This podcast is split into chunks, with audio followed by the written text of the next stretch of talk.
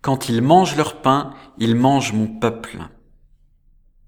Les riches qui ne partagent pas, pire, les riches qui exploitent les pauvres, Dieu les vomit. Le prophète Amos met en garde ceux que l'opulence aveugle, ceux qui s'engraissent par l'exploitation du faible. Dieu juge avec sévérité cette voracité. Ils vendent le juste pour de l'argent, le pauvre pour une paire de sandales. Quand vous mangez votre bon pain, c'est la chair de mon peuple que vous mangez. Quand vous buvez votre vin délectable, c'est avec le sang du pauvre que vous vous enivrez. L'indignation du psalmiste et du prophète ont des accents aussi forts que ceux de Karl Marx ou de Zorro. Et c'est le chant de la Vierge Marie qui annonce le renversement définitif. Il comble de bien les affamés, il renvoie les riches les mains vides. C'est une leçon dont l'Évangile ne cesse de témoigner.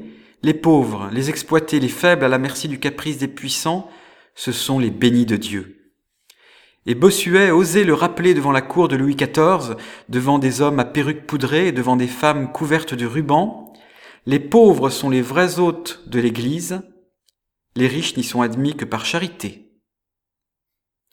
Par ta grâce, Seigneur, fournis-nous l'antidote à l'oubli du pauvre.